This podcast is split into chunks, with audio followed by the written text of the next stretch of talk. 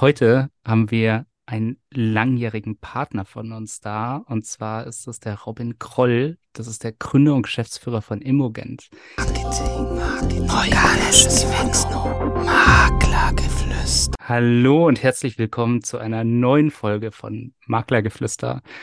Herzlich willkommen, Robin. Hallo Markus, ich freue mich sehr dabei zu sein. Ihr habt ja eine Plattform, ihr helft sehr, sehr vielen Maklern wirklich auch ihr Geschäft besser hinzubekommen. Viel konkreter kannst du mir das wahrscheinlich erklären. Also, wer bist du und, und was macht Immogent so? Ich bin Robin Kroll, 31 und Gründer und Geschäftsführer von äh, Immogent. Habe das Unternehmen vor fünf Jahren mal gegründet, zusammen mit meinem Co-Founder, dem Per Bausch und damals noch einer weiteren Mitgründerin. Die Firma ist jetzt, das zur Vollständigkeit, ähm, seit November 2021 Teil der Planet Home Group. Wir haben die Firma also verkauft, ähm, agieren aber weiterhin ähm, eigenständig am Markt. Was macht Immogent? Äh, wir haben mit Immogent eine Plattform gebaut für Immobilienvermarkter. Also für Makler, Bauträger, alle diejenigen, die eben in der Immobilienvermarktung aktiv sind. Und Immobilienvermarkter können eigentlich die Vielzahl an Leistungen, die sie in ihrem Arbeitsalltag über externe Partner beziehen, bei uns auf der Plattform zentralisiert einkaufen. Ja, sprich, was sind das für Leistungen, die du extern einkaufst? Viele werden es jetzt wahrscheinlich schon wissen, aber das ähm, ist natürlich um bei eurem Beispiel zu bleiben, der Grundriss, den du aufbereiten lässt, das ist, ein Fotograf kommt vorbei, was ein wahnsinniges Trendthema ist.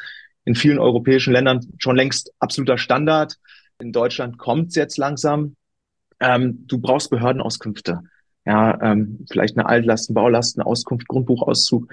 Äh, du brauchst einen Energieausweis, du brauchst vielleicht ein Aufmaß, heute ein relevantes Thema, weil die Finanzierung sonst nicht funktioniert. Dann möchtest du das Objekt vielleicht digital stagen, damit du mehr Aufmerksamkeit generierst im Netz und so weiter. Also diese Kette könnte ich relativ lange fortführen.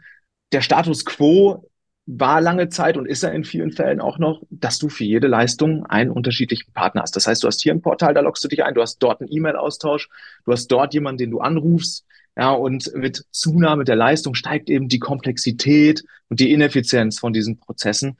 Und da bieten wir eine Lösung. Du kannst alles zentralisiert machen. Du hast also einen Ansprechpartner für jede Leistung. Du hast eine Plattform, auf der du jede Leistung bestellen kannst. Ja, easy wie beim Online-Shopping, sagen wir immer.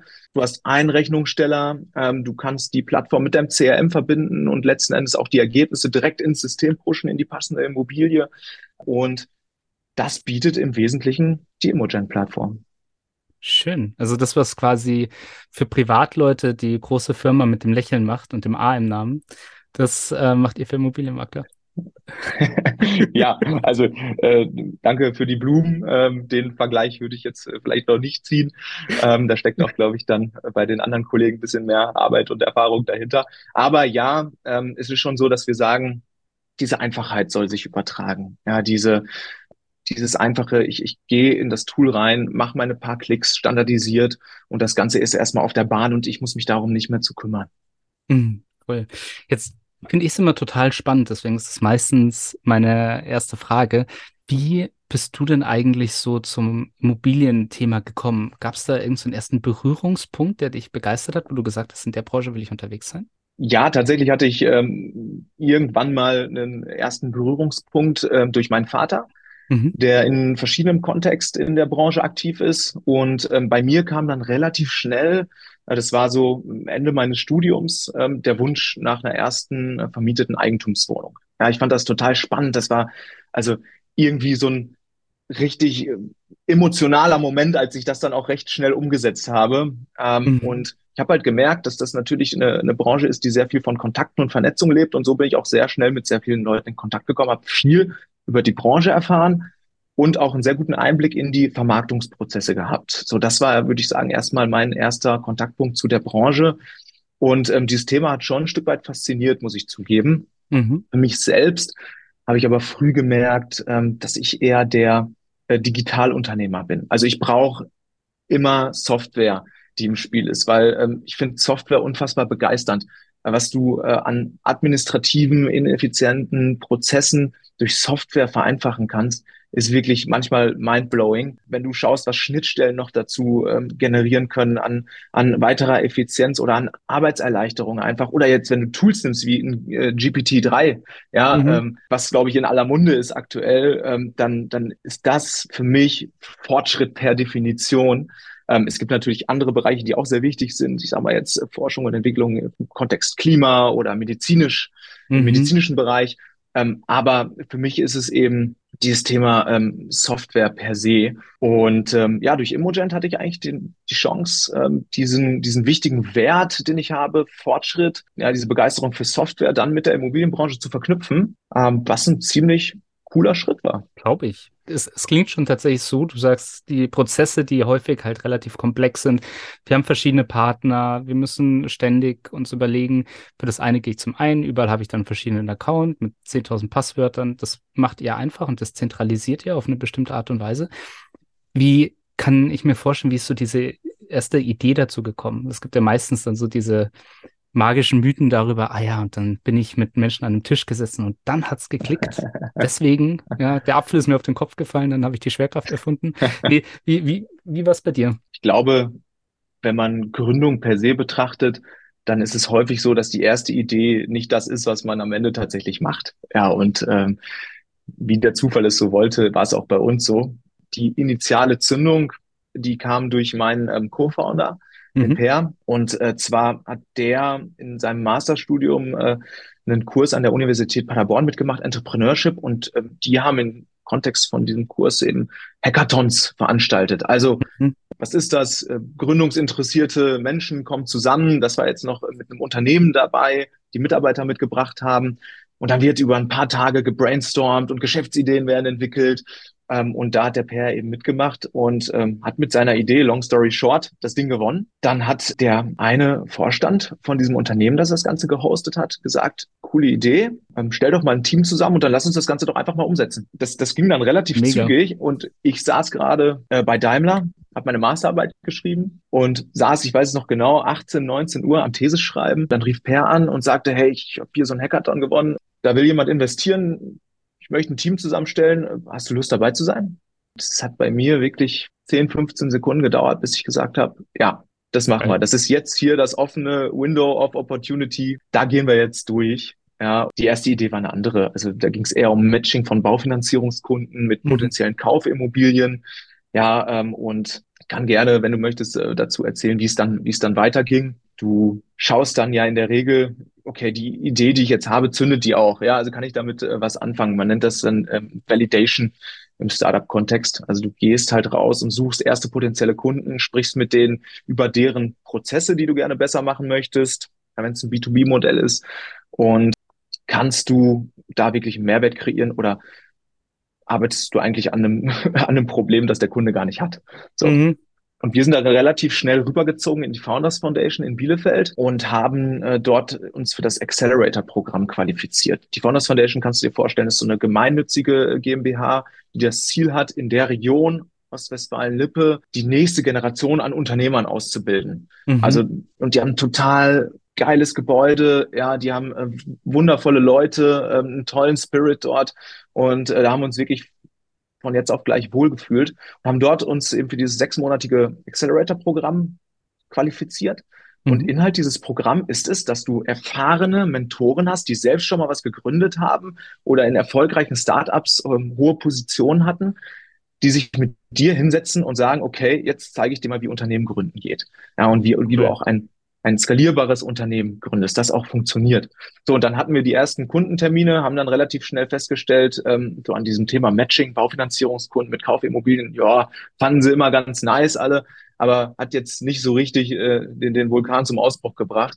Dann hatten wir aber, ich erinnere mich noch sehr gut daran, schon immer geplant, verschiedene Leistungen in diese Plattform zu integrieren, die von externen Partnern bezogen werden. Und dann saßen wir bei einem sehr großen, einem der Top Ten Immobilienmakler äh, in, in Deutschland im Management-Meeting, vor Ort alles damals noch, das war 2018. Mhm. Dann hat der Vertriebsleiter gesagt, wenn ihr es schafft, sämtliche Leistungen, die wir für die Aufbereitung eines Exposés brauchen, aus einer Hand zu liefern innerhalb von x Tagen ähm, zum Preis Y, dann haben wir hier einen richtig großen Deal, weil das bereitet uns Kopfschmerzen. So, und das war so der Startpunkt, an dem wir gesagt haben, okay, da scheint was dahinter zu liegen. Dann sind wir weitergegangen, haben das gleiche Gespräch mit anderen ähm, hochrangigen Leuten aus der Branche geführt und sind so zum optimalen Geschäftsmodell gekommen letzten Endes. Mega. Ich finde es so interessant, dass du das äh, so erzählst, weil ganz häufig, wenn man mit Bekannten und sagen, ja, die sagen, ja, ich will mich vielleicht auch irgendwann mal selbstständig machen, ich habe auch diese Idee, aber, aber diese grundsätzliche Idee, die fehlt mir noch. Und ich finde das so interessant, weil immer so dieser Mythos, diese Idee, die man ja. haben muss, um sich selbstständig zu machen, da ist. Und dann frage ich immer, hey, und wenn ihr dann diese Idee habt und die Idee trifft auf den Markt und sie funktioniert nicht, was machst du denn dann? Jetzt genau, ganz genau. Und ich glaube, das ist ja auch ein Grund, an dem viele Startups scheitern, weil sie eben sehr verliebt in ihre Idee und ihr Produkt sind, aber zu spät anfangen, äh, mal zu schauen, interessiert das den Kunden, den ich haben möchte, eigentlich auch wirklich? Oder ist das ähm, hier nice to have nur? Und gar nicht so relevant. Ist er da überhaupt nicht zahlungsbereit ja, am Ende des Tages? Das ist ein wichtiges Thema. Und man hört ja äh, zu dem, was du sagst, ich habe keine Idee, auch immer wieder, ich habe eine unfassbar gute Idee, aber ich erzähle davon nicht. Ja, und dann ja. sagst du, warum erzählst du denn davon nicht? Ja, das ist ja, da, dann wäre die Idee ja weg und jemand anderes wird das umsetzen. Ja, und ich sage, ich sage immer nein. Also die Wahrscheinlichkeit, dass du jetzt jemanden triffst, mit dem du darüber redest und der geht dann hin und setzt die Idee um, das ist sehr, sehr unwahrscheinlich, weil sonst würden nur noch Gründer da draußen rumlaufen und das ist nicht der Fall. Ja, also ähm, ich kann nur jedem, der darüber nachdenkt, wirklich ans Herzen legen. Sobald du die Idee hast und der Gedanke in dir aufkommt, ich habe vielleicht das Interesse, da was umzusetzen, mich damit selbstständig zu machen, ein Startup zu gründen. Sprich mit so vielen Leuten wie möglich darüber. Ja, hol dir Feedback ein, hol dir ehrliches Feedback ein. Sprich auch nicht nur mit deiner Oma, die sagt, alles, was du machst, ist super, mein Sohn oder meine, meine Enkelin. Ja, sondern sprich mit Leuten, die vielleicht dein Kunde werden können und frag sie nach ehrlichem Feedback. Das ist ganz, ganz elementar. Weil ansonsten kommt irgendwann der unangenehme Moment, wo man dann sehr viel Zeit und sehr viel Geld investiert hat und dann schon ein Logo hat und eine Website und da sehr, sehr viel Geld reingesteckt hat und dann kommt plötzlich raus, ach, das hat sich gar nicht so unbedingt gelohnt oder das braucht vielleicht der Markt nicht. Ja, was war denn, was war denn bei euch? Ich meine, jetzt, jetzt haben wir schon drüber gesprochen. Es war dann so der Punkt, wo ihr gesagt habt, okay, jetzt hatten wir die richtige Idee. Was waren so für mhm. euch Meilensteine und Herausforderungen, vielleicht auch an denen ihr gemerkt habt, dass es die richtige Idee ist? Also Meilensteine und Herausforderungen. Wir hatten im Grunde permanent Herausforderungen und Meilensteine. Ja, wenn wir jetzt mal uns anschauen, in welcher Zeit wir gegründet haben, 2018 ging das los, 2019 sind wir so angelaufen 2020 war dann eigentlich das Jahr, in dem wir die Rakete zünden wollten. Hm. Jetzt erinnern sich vielleicht alle hier daran, ähm, dass, dass das Corona-Jahr war, äh, wo wir auf einmal einen Lockdown hatten. Und da muss man schon sagen, das war mit Sicherheit unsere mit Abstand größte Challenge, äh, die wir hatten auf unserem Wege, ähm, weil du ja von jetzt auf gleich innerhalb unserer Kundschaft maximale Verunsicherung hattest. Es konnten keine Besichtigungen mehr durchgeführt werden, durften nicht mehr durchgeführt werden. Du musstest auf äh, virtuell wechseln. Ja, ähm, dann war die Frage, wie lange geht denn das Ganze? Geht das jetzt zwei, drei Monate? Warte ich vielleicht mal ab? Oder ähm, ist das jetzt existenzbedrohend? Ich darf keine Besichtigung durchführen. Äh, kauft überhaupt noch jemand eine Immobilie? Ja, oder bricht jetzt alles zusammen? Und ähm, auch Investoren haben, haben sehr, sehr zurückhaltend reagiert und zwar von jetzt auf gleich. Wir haben damals viele Investorengespräche geführt und ähm, das war auch äh, sehr spannend zu sehen, wie dort ziemlich schnell, ähm, natürlich kann man auch niemandem übel nehmen, erstmal eine extreme Zurückhaltung herrschte. Und das war für uns auch eine riesige Herausforderung, muss man sagen. Ein Punkt, an dem wir gemerkt haben, dass es doch das Richtige ist, was wir machen, ist, als dann einzelne Unternehmen, die vorher ja, solide Kunden waren, auf uns zukamen und sagten, hey, wir müssen von jetzt auf gleich alle Immobilien, die wir im Bestand haben, digitalisieren. Und wie ihr das macht, ist uns egal. Hier ist eine Excel-Liste, das sind die 100 Dinger, die sind hier und dort in Deutschland, in der Schweiz, in Österreich. Ihr müsst jetzt das Ganze umsetzen. Ihr habt zehn Tage Zeit. Viel Spaß. Ja, da haben wir gemerkt, okay, ähm, das bringt uns jetzt auf jeden Fall erstmal äh, durch diese kurze Verunsicherungsphase.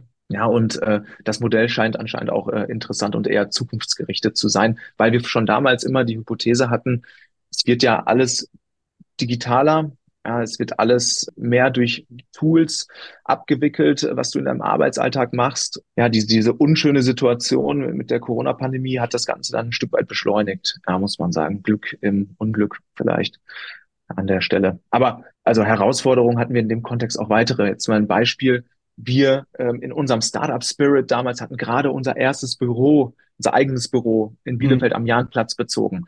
Und das war, also, ähm, ich sag mal, klischeehafter geht's nicht. Du bist über so eine Feuertreppe im Hinterhof, der Hinterhof, in dem haben Tausende von Tauben genistet. Bist du in dieses Büro gekommen? Das Büro selbst war sehr cool gemacht, so ein bisschen in Industrial-Style, sehr hip eingerichtet. Also sehr, sehr authentisch, ähm, aber außen überhaupt nicht repräsentativ da waren wir natürlich sehr stolz drauf. Das war ein echter Milestone für uns, dass wir dieses erste eigene Büro hatten. Und wir haben damals auch, obwohl wir ein Startup waren, im Grunde zu 100 Prozent vor Ort gearbeitet. Remote war kein Thema. Alle wollten dort sein. Alle wollten in der Community sein. Und dann haben wir es geschafft, am 16.03.2020, das weiß ich noch sehr genau, innerhalb von wenigen Stunden von 100 Prozent Büro auf 100 Prozent Remote zu wechseln. Es war schon für mich sehr, sehr beeindruckend, wie schnell das Team diese Herausforderung umgesetzt hat und es auch gar nicht so wirklich als Herausforderung im negativen Sinne gesehen hat, ähm, nicht panisch geworden ist, sondern gesagt hat, ja, das ist jetzt offensichtlich die Situation, let's go. Mhm. Ja, und ähm, dann wurden Tools eingerichtet, es wurden ähm, Meetings online eingerichtet, es wurden äh, Regeltermine eingerichtet, es wurden Abendsessions eingerichtet äh, und das Ganze wirklich innerhalb von ein paar Stunden. Und dann waren wir einfach remote. Und das haben wir dann auch beibehalten. Also das war ein echter Milestone und ich kann es auch, das ist jetzt so meine persönliche Meinung, nicht nachvollziehen, wenn es möglich ist, heute remote zu arbeiten, warum in einige Unternehmen das nicht ermöglichen. Mhm. Wenn du heute doch die Möglichkeit dazu hast und deine Mitarbeiter zwingst, ins Büro zu kommen, obwohl es vielleicht nicht notwendig wäre, dann frage ich mich, was ist denn eigentlich der Vorbehalt? Was ist denn eigentlich der Grund dafür? Also wo kommt dieses Misstrauen her hier? Ja, ähm, und da da habe ich dann gemerkt, es geht ja nicht nur immer ums Produkt, ums Modell, sondern es geht ja, also aus meiner Sicht zu einem, zum größten Teil um das Team, mhm. das für den Erfolg verantwortlich ist, ähm, dass dieses Team eben echt ein Team ist, auf das man sich verlassen kann und das gut funktioniert und das ähm, auch zu 100 Prozent in die gleiche Richtung denkt. Ich glaube tatsächlich ja auch, dass ähm, das ein ganz spannender Punkt ist, weil vieles, von dem du jetzt geredet hat, hast, das ist ja eine Symptomatik dafür, dass ihr anpassbar seid. So an bestimmte Situation. Plötzlich, es mussten alle, es sind alle ins Büro gegangen, alle wollten ins Büro gehen. Da war dieser Team Spirit, dieses Thema von äh, Startup Kultur auch, glaube ich, auch so ein bisschen, wo man merkt, hier entsteht was. Ich, ich will mhm. am Puls dabei sein. Gleichzeitig, es verändert sich was und ähm, alle packen mit an und, und merken, dass man plötzlich andere Prozesse einführen kann. Das ist ja genial. Was eine andere Sache ist, die ich jetzt äh, finde, die jetzt sehr schön hervorging aus dem, was du gesagt hast, ist, dass viele Menschen auch denken, ich gründe, zack, und dann bin ich erfolgreich. Und es sind schon noch ein paar Schritte ja auch dazwischen, ähm, ja. die da plötzlich passieren. Es geht dann mal bergab und äh, dann ist eine Verunsicherung und man weiß nicht, ob es klappt. Und dann geht es wieder bergauf. W was würdest du sagen, was hat dir geholfen, das so durchzuziehen? Was sind deine, deine essentiellen Eigenschaften, die dir geholfen haben, da durchzukommen? Also du, du beschreibst das ganz richtig. Ja, es ist wirklich ein ständiges Up and Down. Ich habe mit vielen Gründern gesprochen zu Beginn unserer Gründung und es haben mir eigentlich alle, die jetzt schon ein bisschen weiter waren, das ein paar Jahre gemacht haben, das Gleiche erzählt. Es haben alle vor bestimmten Situationen, die kommen werden, gewarnt, dass man einen kühlen Kopf bewahren muss. Und es haben alle gesagt, es ist diese ständige Up and Down. Und ich muss sagen, jede Hypothese, die diese Gründer aufgestellt haben, ist auch eingetroffen. Also das ist äh, wirklich interessant gewesen zu sehen, dass es wirklich so ist. Du hast manchmal am gleichen Tag äh, die, die, die Situation, dass du ganz oben bist und am Ende des Tages bist du wieder ganz unten.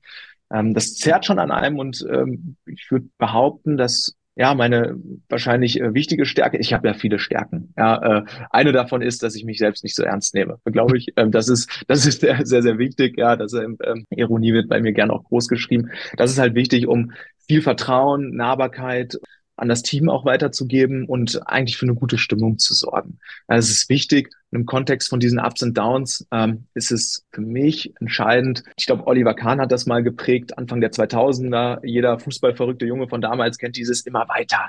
Ja, immer weiter, immer weiter.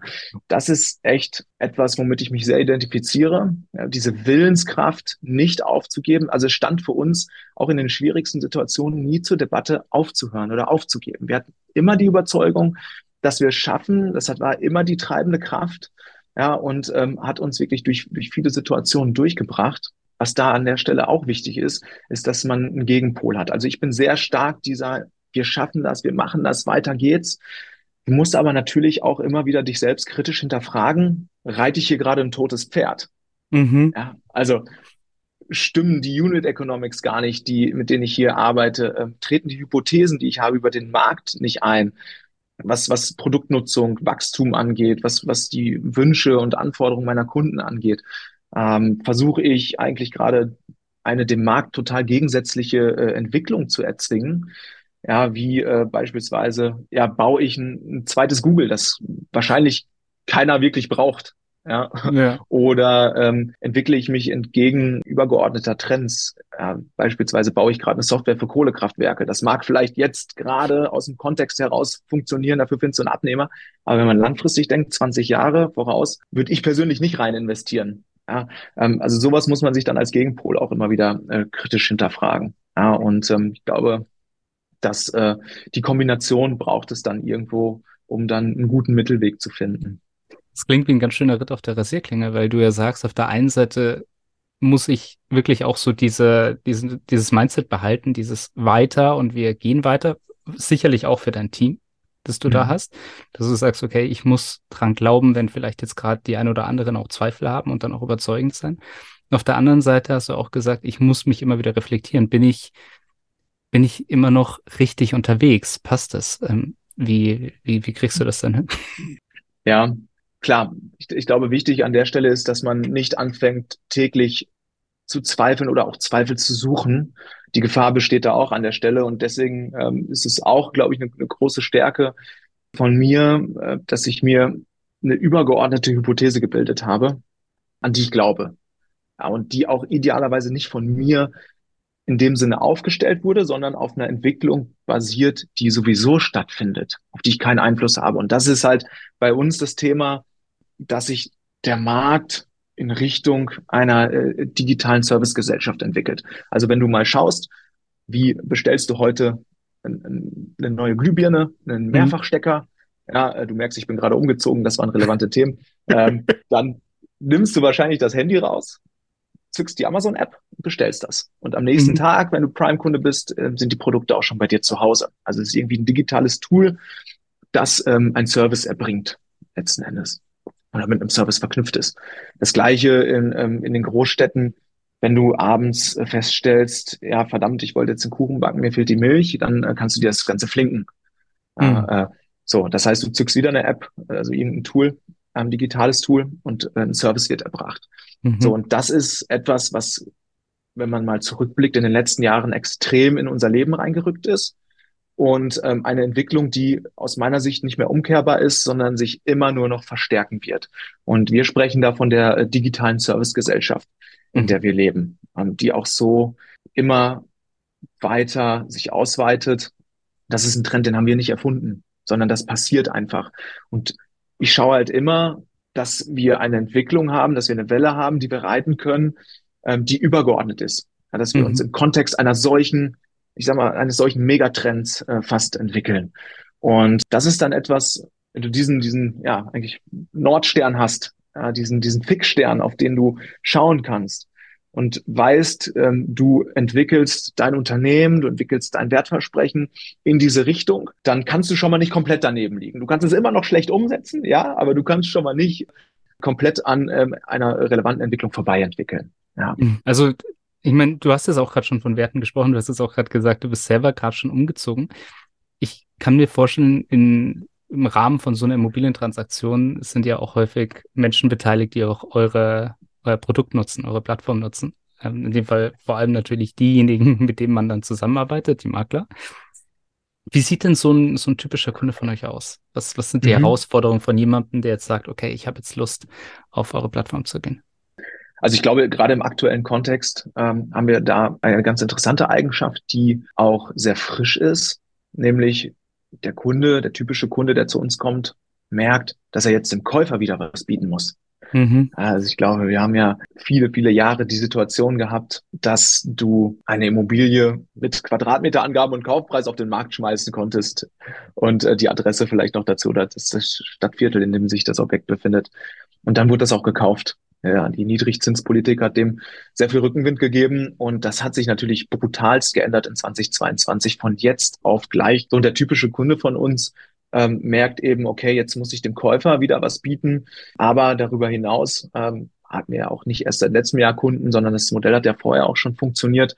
Ja, das heißt, der Kunde ist in der Vermarktung von Immobilien aktiv. Zunehmend mhm. haben wir aber auch ähm, Kunden aus dem Bereich der Finanzierung, denn auch dort hast du viele externe Leistungen, die eingekauft werden. Oder ein Thema, das jetzt dazu kommt, ist das ganze Thema der, der, der energetischen Leistungen, energetische Service oder Kontext, äh, energetische Einordnung, Bewertung des Objektes. Mhm. Ähm, auch da tut sich sehr viel. Aber gehen wir mal auf die Vermarktung zurück. Äh, der Kunde ist im Bereich der Vermarktung aktiv. Idealerweise etwas größer, ja, mhm. ähm, operiert an mehreren Standorten. Dann kommen die sag ich mal, übergeordnete Effizienzgewinne durch die Plattform richtig schön zum Vorschein. Ob die optimalsten Falle ist es eine zentralisierte Einheit, die für ein äh, deutschlandweites Netzwerk ähm, Leistung erbringt. Aber das ist kein Muss, das möchte ich auch ganz bewusst sagen. Also wir haben unsere mhm. Plattform bewusst so konzipiert, äh, dass sie auch für Single-User nutzbar ist und du nicht mhm. verschiedene Hierarchiestufen brauchst. So, ich glaube, wichtig ist für einen typischen Kunden auch, dass ein bestimmtes Verständnis dafür da ist, dass eben dieser Wandel stattfindet hin zu so einem äh, in, in, in die digitale Servicegesellschaft. Ja, dass du zum einen den Kunden mehr bringen musst, dass du aber auch immer mehr Services über extern beziehst und äh, dass das eben eigentlich nicht die kernwertschöpfende Tätigkeit von dir ist als Kunde, sondern dass deine Aufgabe im Grunde ist, ähm, Immobilien einzukaufen und zu verkaufen oder eben Immobilien zu bauen und zu hm. verkaufen. Mhm. Ja, und ähm, alles das, was dazwischen ist, sind administrative, wieder, wiederkehrende Prozesse mit Leistungen, die man wie ein Commodity sehen sollte, die halt benötigt werden, auf die ich aber nicht den relevanten Teil meiner Zeit allokieren sollte. Und wer das verstanden hat, der ist, glaube ich, mit uns sehr, sehr, sehr, sehr happy, ja, weil er da ähm, wirklich einen Schritt in die äh, Zukunft gehen kann. Ja, und ich glaube, ähm, dieser, dieser Wunsch, einem Kunden einen bestmöglichen Service zu bieten, der ist noch gar nicht so vertreten. Und darum geht es doch eigentlich letzten Endes. Ja, das heißt, ähm, du musst doch immer wieder schauen, wie kann ich eigentlich meinen Kunden nicht nur zufriedenstellen, sondern wie kann ich ihn begeistern?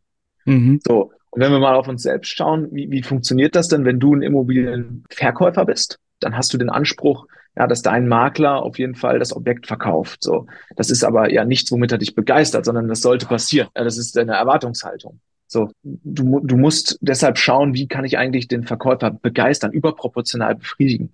Ähm, und das Gleiche in Richtung des Käufers, der immer wichtiger wird aktuell. Und ähm, wenn ich auf mich selbst schaue, sehe ich beispielsweise, dass ich ähm, ja auch Immobilien kaufe. Also sicherlich schaue ich mir alle zwei Wochen ein Objekt an äh, und teilweise in Städten, die 300 Kilometer von meinem Wohnort entfernt sind. Und es war noch nie der Fall, wenn ich mich jetzt zurückerinnere, dass mir ein virtueller Rundgang angeboten wurde. Und das wird mir so extrem helfen. Ich wäre so begeistert und ich würde mich ganz, ganz sicher an diesen Makler erinnern, der das machen würde. Aber es wird trotzdem so selten umgesetzt bisher. Und es gibt diejenigen, die jetzt hingehen und sagen, ich möchte herausstechen aus der Masse. Und die Marktbedingungen dafür sind natürlich auch perfekt, um herauszustechen aus der Masse. Äh, man muss es jetzt auch machen. So. Und das sind, glaube ich, die Kunden, die dann ähm, mit uns am, am allerhappiesten sind. Hast du das Gefühl, dass das so ein kontinuierliches Hemmnis bleiben wird? So diese, diese Digitalisierung? Ich erinnere mich ja auch, wir haben ja auch äh, häufig Kontakte äh, zu unseren Kunden und wir sprechen ja auch manchmal auch so zum Beispiel über virtuelle Rundgänge. Und dann kam zum Beispiel auch manchmal so diese, dieses Argument, ja, ich mag ja die Leute alle persönlich kennenlernen vor Ort und wenn das dann ähm, so, wenn die, wenn das dann ersetzt wird, ich hatte auch dann teilweise das Gefühl, dass vielleicht ein bisschen die Angst dahinter steht, dass ich dann vielleicht mhm. plötzlich ersetzt werde und ich mhm. gar nicht mehr so unbedingt gebraucht werde. Hast du das mhm. Gefühl, das ist so ein Hemmnis, das äh, bleibt oder hast du das Gefühl, es wird eher langsam weniger? Also ich glaube nicht, dass das Hemmnis auf Dauer bleibt. Es ist aber ein langsamer Prozess. Das muss mhm. man schon sagen. Der wird jetzt massiv beschleunigt durch die ja, ich sag mal, ökonomischen Rahmenbedingungen, die wir haben. äh, aber äh, das ist dennoch ein Prozess, der nicht von jetzt auf gleich funktioniert. Und das liegt ja dieser Branche, auch der Immobilienvermarktung, so ein Stück weit inne. Das ist halt kein Prozess, der so schnell ist wie ein Joghurt im Supermarkt kaufen, sondern eine Immobilientransaktion ist per se langsam. Mhm. So, und äh, deshalb mache ich da auch überhaupt niemandem einen Vorwurf. Ich glaube aber, dass es wichtig ist, gerade unter diesen wirtschaftlichen Rahmenbedingungen einzusehen, dass ich, wenn ich den Anspruch habe, in Zukunft wieder zu wachsen und auch äh, so zu wachsen, wie ich es in den letzten Jahren getan habe, die echt fett sind. Und diese Jahre haben wirklich Spaß gemacht, vielen. Und mhm. ich glaube, es tut vielen jetzt extrem weh, dass diese Jahre nicht mehr da sind. Ja, ja das ist äh, völlig verständlich. Aber wenn ich den Anspruch habe, dass auch weiterhin mein Geschäft so floriert, so wächst, wie es der Fall war, dann muss ich ja sehen, dass ich effizienter werden muss. Denn Ja, die Kaufpreise sinken. Sicherlich wird auch die Quotage in dem einen oder anderen äh, Fall verhandelt. Äh, und entsprechend muss ich um zu wachsen, mehr Immobilien verkaufen. Ja, also mhm. du hast ja Stückzahl und Preis, äh, die, die letzten Endes deinen Umsatz bestimmen. Und wenn der Preis sinkt, dann musst du die Stückzahl erhöhen. So, und wie funktioniert das? Indem du effizienter arbeitest. Und da mhm. muss man sich halt schon fragen, ähm, womit identifiziert sich hier eigentlich äh, der, äh, der Makler? Womit identifiziere ich mich als Makler? Sind es meine tollen Fotos, die ich schieße? Ähm, sind es meine tollen Grundrisse, die ich anbiete und aufbereite? Sind es die äh, ist es der tolle Gang zum Amt, äh, bei dem ich die Behördenauskünfte einhole? Oder äh, sind es eben die interpersonellen Themen äh, von die, die, die Beziehung, die ich zu dem Verkäufer und zum Käufer aufbaue, die Probleme, die ich bei denen löse, ja, aber nicht im Kontext von Materialien, die ich bereitstelle. Und ich glaube, diese Einsicht, die haben aktuell viele und äh, mhm. äh, die wird sich auch weiter fortsetzen. Deshalb ist es also aus meiner Sicht eine der größten Herausforderungen, aber auch der Kerntrends, ähm, dass jetzt wirklich geschaut wird, ähm, wie kann ich stringent den Einsatz von digitalen Hilfsmitteln forcieren bei mir im Unternehmen. Und das kann halt die standardisierte Nutzung der Imogen-Plattform sein. Das kann aber auch der Wechsel auf ein äh, fortschrittlicheres CRM-System sein. Das kann der Einsatz von einer Marketing-Software sein. Das kann die, äh, der, der Bezug von Leads sein über Portale wie ein 123-Makler beispielsweise. Ja, also das können unterschiedlichste Maßnahmen sein. Wichtig ist nur, dass man sie nutzt. Denn ich glaube, viele werden es machen man muss halt schauen, dass man den Anschluss nicht verliert. Und ich meine, du, du sprichst jetzt schon ganz schön viel darum, dass wir aktuell ja auch eine Zeit haben, wo es ein bisschen komplexer werden könnte. Ja, also wir, die Zinsen sind jetzt Richtung 4% die ganze Zeit. Wir sind manchmal so bei 3,8, 3,9. Mhm. Und ähm, das ist im Moment relativ komplex. Auf der anderen Seite haben wir natürlich auch die Situation, dass die Immobilienpreise so gefallen sind, die Mieten steigen. Ähm, es ist momentan wirklich so eine sehr spannende Zeit, wo man noch nicht so ganz weiß, was wird rauskommen, wird es langfristig so sein oder auch nicht. Wie hatte das jetzt wirklich auch, welche Auswirkungen hatte das auf euch und auf euer Geschäft? Mhm. Klar, also ich glaube, es hat äh, wahrscheinlich jeden irgendwo tangiert. Mhm. Das ganze Thema auch uns natürlich. Ähm, die aktuelle Entwicklung ist vielschichtig. Und ich glaube, sie erfordert gerade jetzt von mir auch als Geschäftsführer ein äh, erhöhtes Maß an Aufmerksamkeit. Ja, es ist, äh, was, was meine ich damit? Wir haben gesehen, dass im dritten und vierten Quartal auf einmal die Zahl der Transaktionen abgenommen hat. Mhm. So, was ist der Grund dafür? Das ist die Marktasymmetrie. Wir haben auf der einen Seite Käufer, die ähm, steigende äh, Zinsen sehen, die Unsicherheit verspüren und deshalb auch eine Kaufentscheidung überdenken, weil sie sich entweder den Kaufpreis nicht mehr leisten können oder nicht mehr leisten wollen oder halt auch sagen, ja, ja, ich schaue mir das Ganze erstmal noch ein bisschen lieber an. Auf der anderen Seite haben wir Verkäufer, die ein sehr hohes Preisniveau gewohnt waren und mhm. ähm, ungern natürlichen ähm, Preisabschlag in Kauf nehmen wollen und auch vielleicht sagen, ich warte mal noch ein bisschen. So, und dadurch hast du einfach deutlich weniger Transaktionen, ähm, was wir auch gemerkt haben. Du hast aber auch, und da komme ich auf das Thema von eben zurück, eine sehr gegenläufige Entwicklung. Und das ist der Zuwachs oder die Zunahme der Ausgabebereitschaft, der Investitionsbereitschaft pro Objekt, das verkauft wird in der Vermarktung.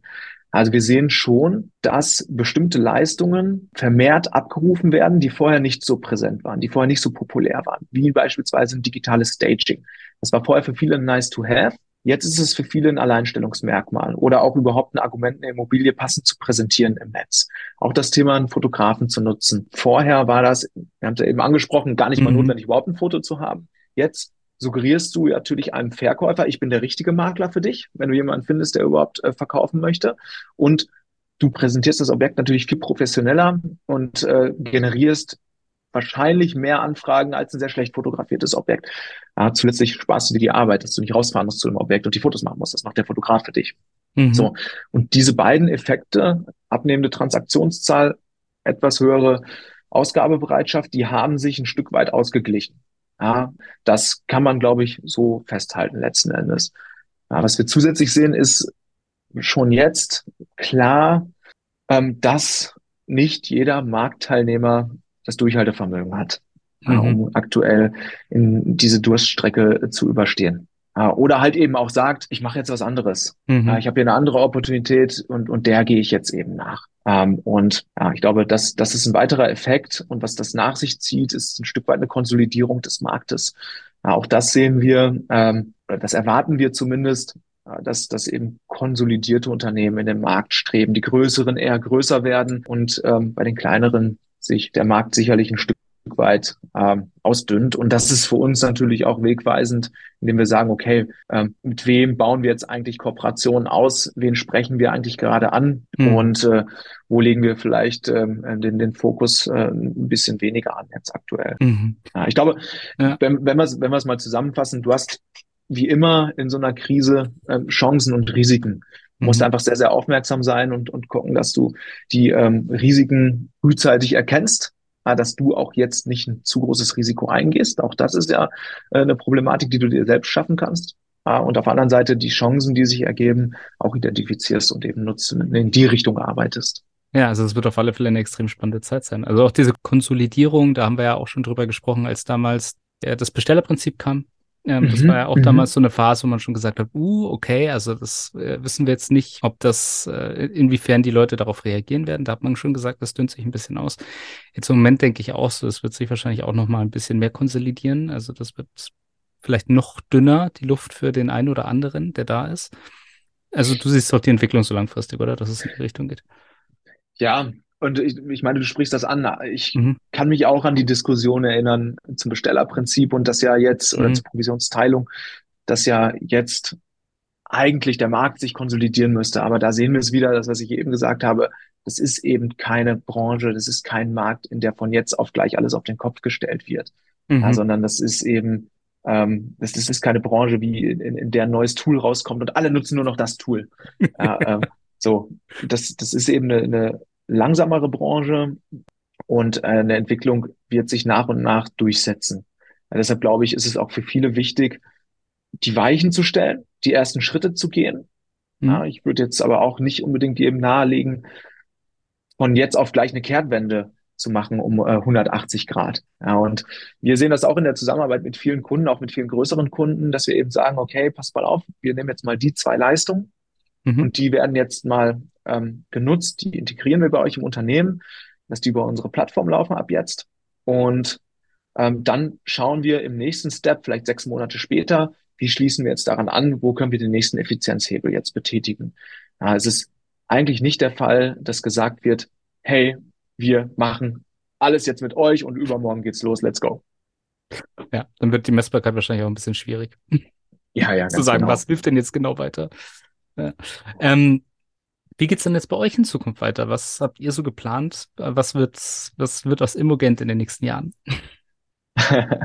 ja, äh, also ich glaube, mh, dass äh, generell für 2023 wir weiterhin die Situation sehr, sehr genau beobachten müssen und uns vorgenommen haben, dass wir unsere Software, die jetzt auf einem guten Stand ist, aber natürlich noch nicht perfekt in, in, in jeder Hinsicht, dass wir da den Status quo deutlich verbessern werden und weitere Systemvernetzungen vornehmen werden. Also ich kann nur jedem auch empfehlen, mal den Newsletter zu abonnieren, denn es wird interessante News geben, auch zu CRM-Integration in Kürze. Ja, also da werden wir schauen, dass wir die Software auf einen neuen Level bringen. Das, das nehmen wir uns vor äh, für die kurze Frist. Für die mittlere und lange Frist hast du natürlich eine immer engere Verzahnung der gesamten Wertschöpfung einer Immobilientransaktion miteinander. Was meine ich damit? Du hast die Vermarktung per se, ja, an der partizipieren wir ja jetzt schon. Du hast aber auch eine Finanzierung, die sich anschließt. Auch Finanzierer haben bestimmte Problematiken oder äh, brauchen bestimmte Leistungen von extern. Und du hast natürlich mit äh, dem ganzen Thema der energetischen Einordnung eines Objektes jetzt äh, eine völlig neue Komponente, ja, wo du völlig neue Leistungen brauchst und wir erwarten schon, dass auch in der Vermarktung und in der Finanzierung es wichtig wird, dass bestimmte Anforderungen aus energetischer Perspektive erfüllt werden. Ja, ich mhm. glaube, die ersten Finanzierer gehen bereits jetzt den Schritt, dass sie sagen, ähm, Objekte mit einer Energieausweisklasse oder Energieeffizienzklasse ja, X, ähm, mhm. die, die finanzieren wir gar nicht mehr. So, sondern du musst zumindest mal ein Konzept vorlegen und einen Finanzierungsplan dafür haben, welche Maßnahmen ergreifst du jetzt, um das Objekt auf einen vernünftigen Stand zu bringen. So. Und ähm, in dem Kontext hast du ja die von uns prognostizierte Entwicklung, dass immer mehr verschiedene Leistungen, die von externen Parteien erbracht werden, in diesen Prozess einbezogen werden, in den Vermarktungsprozess oder Verkaufsprozess. Und ähm, da sehen wir mit unserer Plattform, dass wir enormen Mehrwert schaffen können und vielen, vielen Parteien das Leben erleichtern können. Und das ist äh, die Entwicklung, die wir forcieren. Wir sagen oder unsere Vision ist, dass wir eben die Immobilienvermarktung, die Immobilientransaktionen in das Zeitalter der digitalen Servicegesellschaft bringen, für alle beteiligten Parteien. Und ähm, das werden wir auch weiter äh, forcieren. Cool. Also es wird immer alles noch smarter. Ja, mit Sicherheit. Also es wird, es wird alles noch smarter und ich glaube, ein, groß, ein großer Vorteil, den wir haben, ist äh, unsere, es ist, oder unser größtes Kapital ist unser Team. Äh, es ist ähm, wirklich manchmal atemberaubend, was für gute Ideen aus unserem Team hervorgehen. Ähm, die, die Katharina, die bei uns ist, ist HR verantwortet, die, die nennt das Ganze äh, Co-Creation. Ja, mhm. als Gegenpol zum Top-Down. Also oftmals hast du ja irgendwie ein Management, das bestimmte Vorgaben macht und die werden dann umgesetzt. Ähm, bei uns ist es eher Co-Creation, das heißt, aus dem Team heraus entstehen wirklich äh, gute Ideen und ja, das bringt uns dazu, dass wir immer wieder auch neue, intelligente Ansätze finden, wie wir Leistungen, die vielleicht schon seit Jahren im Markt so Bestand haben, auf eine mhm. neue Art und Weise anbieten können und damit neue Mehrwerte schaffen. Viel, viel schneller sind beispielsweise. Ähm, Leistung erweitern, dass du nicht nur eine sehr kleine Leistung hast, sondern ein viel größeres Leistungsbündel drumherum, aber trotzdem den gleichen Aufwand hast. Und äh, klar, da kann man sehr, sehr viel äh, verbessern und, und optimieren und daran arbeiten. Ja. Ja, vorstellen, es hat auch eine ganz gute Auswirkung, oder? Auf eure Teamkultur, auch wenn Menschen, Mitarbeitende sehen, dass wirklich auch ihr Teil in dem Produkt auch wiedererkannt wird oder auch umgesetzt wird, dann hat das ja ein ganz anderes Sinn erleben, oder? Ja, total. Absolut. Also das ist, äh, ich glaube, ein wichtiger Milestone, wir haben ja eben über Milestones gesprochen, einer der wichtigsten Milestones war natürlich dann unser Exit. Ja, ist mhm. ja völlig klar. Ähm, das war eine sehr große Bestätigung für unser Modell, aber eben auch für die harte Arbeit, die reingesteckt wurde, und zwar von jedem Einzelnen. Mhm. Äh, und ich glaube, da darf jeder unglaublich stolz auf sich sein. Jeder, jeder Einzelne muss stolz auf sich sein und kann sagen, wow, ich habe da an etwas mitgewirkt, was wirklich ähm, eine enorme Relevanz erzeugt hat. Und ähm, wenn man sich schaut, dass wir mit relativ wenigen Leuten sehr viel erreicht haben, äh, dann ist es natürlich, dann hat jeder Einzelne daran ein, ein, ein riesiges Kuchenstück.